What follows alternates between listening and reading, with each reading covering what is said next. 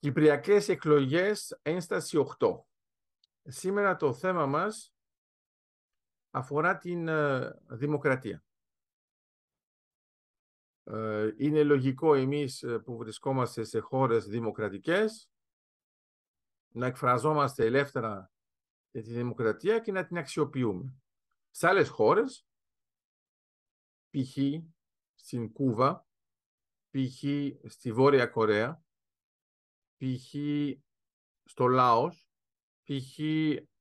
στο Βιετνάμ, δεν μπορεί να εκφραστεί, α, μην ξεχάσουμε και στην Κίνα, δεν μπορεί να εκφραστεί κάποιος ελεύθερα, γιατί πολύ απλά έχουμε μία πολιτική η οποία είναι μονοδιάστατη. Έχουμε μόνο ένα κόμμα, δεν υπάρχει λόγος λοιπόν να φέρουμε υποψήφιους να εκφραστούν ελεύθερα πάνω σε ένα θέμα. Απ' την άλλη πλευρά, λοιπόν, όταν έχουμε αυτή τη δυνατότητα, είναι παράξενο να μην χρησιμοποιείται.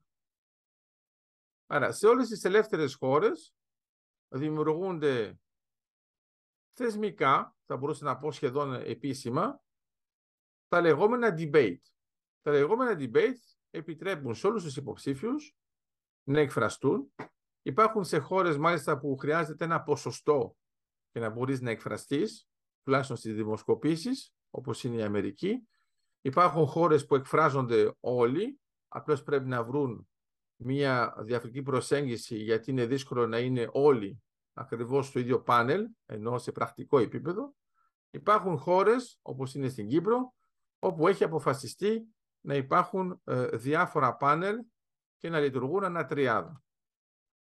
Το πρώτο πράγμα που πρέπει να παρατηρήσουμε είναι ότι όταν το κάνουμε με αυτόν τον τρόπο, ε, αναγκαστικά δίνουμε ένα προτέρημα σε αυτούς που έχουν τις μεγαλύτερες δημοσκοπήσεις και τους βάζουμε μαζί. Πρέπει να καταλάβουμε ότι τεχνικά υπάρχει μια δυσκολία, γιατί ένας υποψήφιος που έχει ένα μικρό ποσοστό μπορεί πολύ εύκολα να καταφέρει να κάνει κινήσεις που να μεγαλώσουν το ποσοστό του επειδή πετυχαίνει παρατηρήσεις ενός υπο... εναντίον ενός υποψηφίου ο οποίος έχει μεγάλο ποσοστό.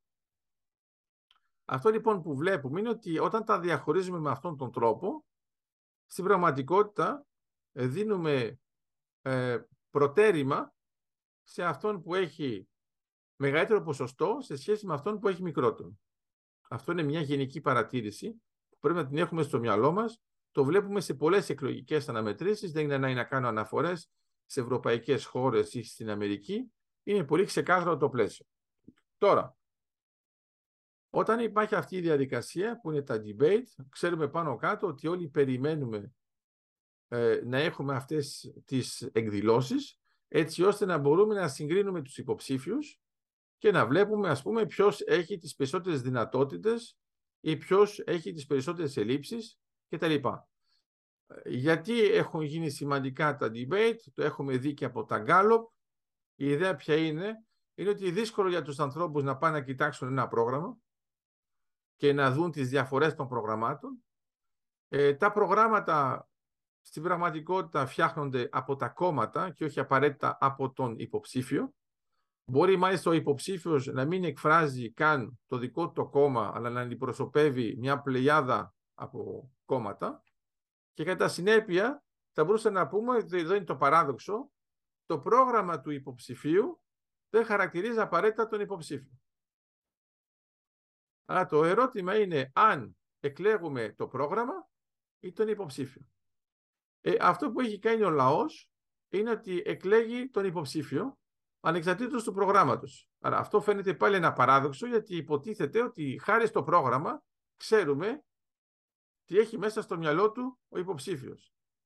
Ο λαός είναι ακόμα πιο απλός και λέει εγώ δεν θέλω να δω τι έχει μέσα στο μυαλό του, εγώ θέλω να δω τι έχει έξω από τα δόντια. Άρα πώς εκφράζεται, πώς μιλάει για κάποιο θέμα, το οποίο μπορεί να είναι τοπικό, ολικό, γενικό, εθνικό, πολιτικό, ιδεολογικό, οικονομικό. Και δεν θέλει να μιλάει μόνος του, γιατί όταν μιλάνε μόνοι τους, οι πολιτικοί έχουν πάντα δίκιο.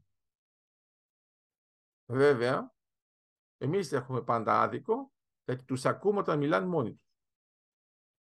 Από τη στιγμή λοιπόν που ακούς έναν πολιτικό να μιλάει μόνος του, είναι σαν να είσαι σε μια χώρα όπου υπάρχει μόνο ένας πολιτικός. Κατά συνέπεια είσαι σε μια χώρα που είναι μη δημοκρατική.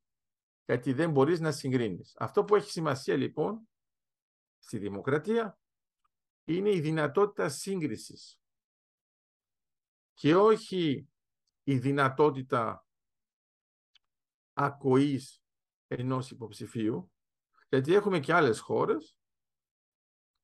Παλιά κοροϊδεύαμε και χώρες όπως ήταν το Ιράκ, στην εποχή του Σαντάμ Ουσέν, που είχαμε κάτι ποσοστά τρελά και μετά όταν κοιτάζαμε τα ποσοστά, πώς είναι δυνατόν να έχουν τέτοια ποσοστά, καταλαβαίναμε ότι ήταν ο μόνος υποψήφιος. Γι' αυτό είχε τέτοια ποσοστά. Άρα, όταν έχουμε απλώς έναν πολιτικό λόγο, ο οποίος εκφράζεται μονοδιάστατα και μοναδικά, δεν είναι ένα πλαίσιο που ανήκει στη δημοκρατία. Η δημοκρατία θέλει συζήτηση. Θέλει διάλογο, θέλει θέση, αντίθεση και σύνθεση. Αυτό γίνεται από την αρχαιότητα, από τότε που έχουμε την έννοια της δημοκρατίας, μέσω της συζήτησης. Αυτή η συζήτηση τώρα έχει δομηθεί λίγο διαφορετικά με τα debate, άρα υπάρχει πάνω ένας δημοσιογράφος, ο οποίος λειτουργεί και σαν moderator, ο οποίος εκφράζει μερικές ερωτήσεις που μπορεί να είναι από τις δημοσκοπήσεις ή μπορεί είναι βέβαια να είναι και από τον ίδιο τον εαυτό του, αλλά στην πραγματικότητα είναι και αυτός που θα κοιτάξει τον χρόνο που παίρνει κάθε υποψήφιος για να μιλήσει. Μπορεί να είναι ένας δημοσιογράφος, μπορεί να είναι δύο, να είναι όσοι θέλουν. Αυτό που έχει σημασία είναι να είναι πολύ κοντά στο πλαίσιο της ουδετερότητας. Για ποιο λόγο, γιατί δεν περιμένουμε από τον δημοσιογράφο να πει κάτι έξυπνο ή κάτι καυστικό, περιμένουμε απλώς να βοηθήσει τον διάλογο μεταξύ των υποψηφιών. Αυτό που παρατηρήσαμε, υπάρχουν μερικά debate τα οποία δεν έχουν συζητήσεις μεταξύ των υποψηφιών, έχουν συζητήσεις μόνο με τον δημοσιογράφο. Άρα ο καθένας λοιπόν κάθεται και απαντάει σε ερωτήσεις του δημοσιογράφου, μετά πηγαίνει στον επόμενο, πηγαίνει στον επόμενο. Αυτό δεν είναι debate. Αυτό είναι πολλαπλή συνέντευξη. Άρα στην πραγματικότητα, άμα το κάνουμε έτσι, θα μπορούσαμε να χωρίσουμε τις συνεντεύσεις και να κάνουμε π.χ ειδικά για την Κύπρο, μια τριπλή συνέντευξη, όπου κάθε συνέντευξη είναι ανεξάρτητα από αυτά που λέγονται από τις άλλες δύο. Ειδικά όταν έχουμε δημοσιογράφους που προσπαθούν να κάνουν ερωτήσεις, οι οποίες να είναι ισορροπημένες, αλλά πάνω κάτω απευθύνονται στον έναν, στον δεύτερο, στον άλλον, με έναν τρόπο ξεχωριστό. Μαθηματικά λειτουργούν σαν δέντρο και έχουμε μόνο κλαδιά. Και τα κλαδιά δεν έχουν επαφή μαζί τους, μεταξύ τους. Αυτό γιατί έχει ενδιαφέρον, γιατί φαίνεται να είναι απλό. Άμα το κάνουμε αυτό, είναι απλώς σαν να πολλαπλασιάζουμε το μονοδιάστατο κόμμα. Πρέπει να υπάρχει λοιπόν μια συνομιλία. Ευτυχώς, επειδή είμαστε Έλληνες, ακόμα και αν έχει συμφωνηθεί ένα τέτοιο πλαίσιο σε ένα debate, δεν μπορούν να κρατηθούν οι υποψήφοι και κάνουν παρεμβάσεις πάνω στις απαντήσεις των άλλων. Κανονικά θα έπρεπε εμείς ως τηλεθεατές να εκνευριζόμαστε με αυτήν την συμπεριφορά, αλλά στην πραγματικότητα αυτή η συμπεριφορά είναι η πιο δημοκρατική όταν μιλάμε για υποψήφιους.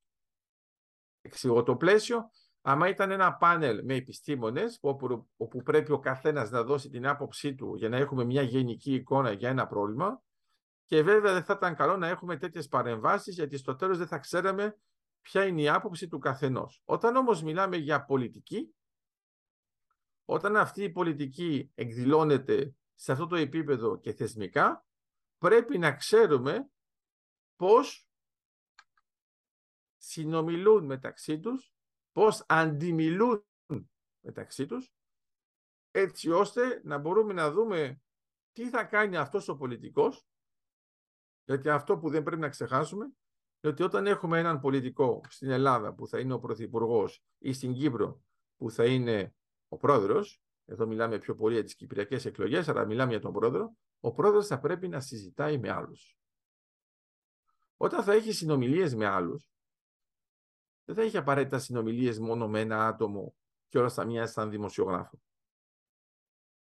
Στην πραγματικότητα θα έχει συνομιλίες που μπορεί να είναι με αρκετούς αρχηγούς κρατών και θα πρέπει εκεί να μπορεί να απαντάει, μην ξεχνάμε μερικές φορές και σε άλλη γλώσσα, γιατί επειδή είμαστε στην Κύπρο και στην Ελλάδα, ε, δεν είναι απαραίτητα μία γλώσσα με την οποία μπορούν να εκφραστούν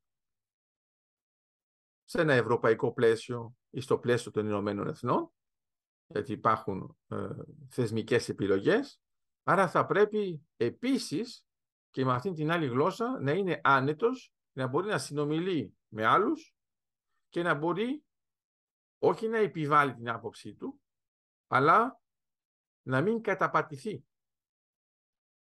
Όταν είμαστε επίσης μια μικρή χώρα όπως είναι η Κύπρος, ας πούμε ακόμα και μέσα στην Ευρωπαϊκή Ένωση, εφόσον δεν είναι ακόμα στο ΝΑΤΟ, μέσα στην Ευρωπαϊκή Ένωση είμαστε λοιπόν σε μια θέση που είναι αρκετά μικρή, η οποία έχει σημασία γιατί είμαστε μια χώρα, αλλά άμα κοιτάξουμε ας πούμε τους ευρωβουλευτές, καταλαβαίνουμε ότι επειδή πάει με τον πληθυσμό, ε, δεν αντιπροσωπεύουμε κάποιον που έχει μια μεγάλη ισχύ, τουλάχιστον πληθυσμιακά. Όμως, σε επίπεδο πολιτικό έχουμε την ίδια αξία. Άρα πρέπει να το αξιοποιήσουμε.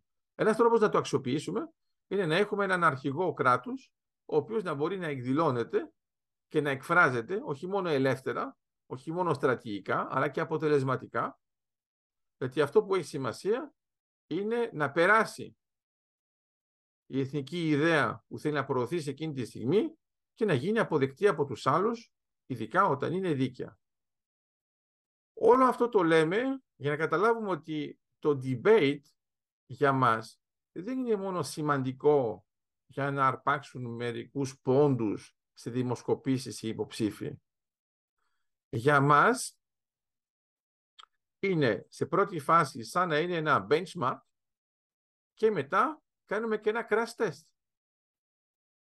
Όταν λοιπόν ε, κάποιος θέλει να αγοράσει ένα αυτοκίνητο και ρωτάει πόσα crash test έχουν γίνει πάνω σε αυτό το αυτοκίνητο, άμα ο πολιτής πει κανένα, θα έχει ενδιαφέρον να δούμε τι θα πει ο πελάτης.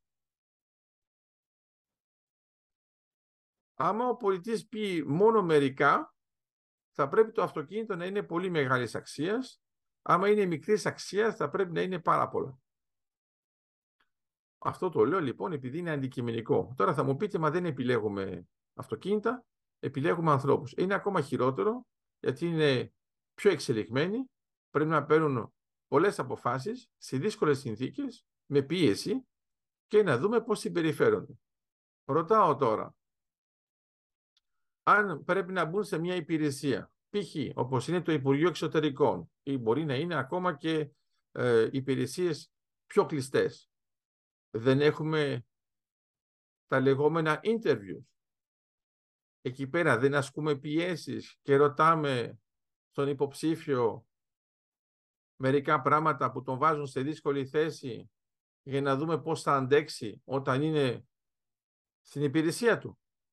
Ε, δεν υπάρχει κάτω το ανάλογο. Άρα, λέω, άμα δεν χρησιμοποιείται αυτή η ιδέα, θέλει να πει ότι δεν είμαστε σε ένα πλαίσιο δημοκρατίας. Αν δεν χρησιμοποιείται γιατί για κάποιο λόγο κάποιος προτιμάει να μην εκδηλωθεί ή να μην εκφραστεί ελεύθερα, είναι και αυτό δικιά του άποψη, είναι η δικιά του βούληση, αλλά αυτό θα πρέπει να μετρηθεί, γιατί καταλαβαίνουμε ότι αποφεύγει κάτι. Τώρα, τι αποφεύγει, μπορεί να είναι πολιτικό, μπορεί να είναι ιδεολογικό, μπορεί να είναι ανθρώπινο.